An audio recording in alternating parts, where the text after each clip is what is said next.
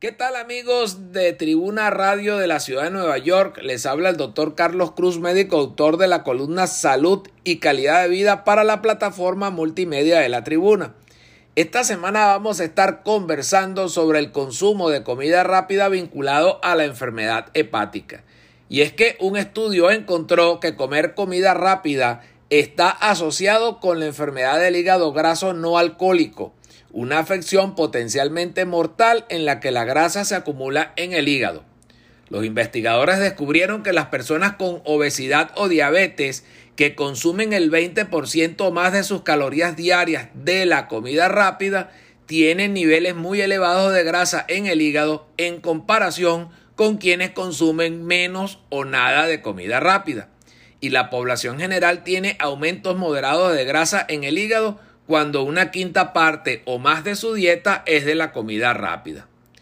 Los hígados sanos contienen una pequeña cantidad de grasa, por lo menos un 5%, e incluso un aumento moderado de grasa puede conducir a la enfermedad del hígado graso no alcohólico. El aumento severo de la grasa hepática en personas con obesidad o diabetes es especialmente sorprendente y probablemente se deba al hecho de que estas condiciones causan una mayor susceptibilidad a la acumulación de grasa en el hígado.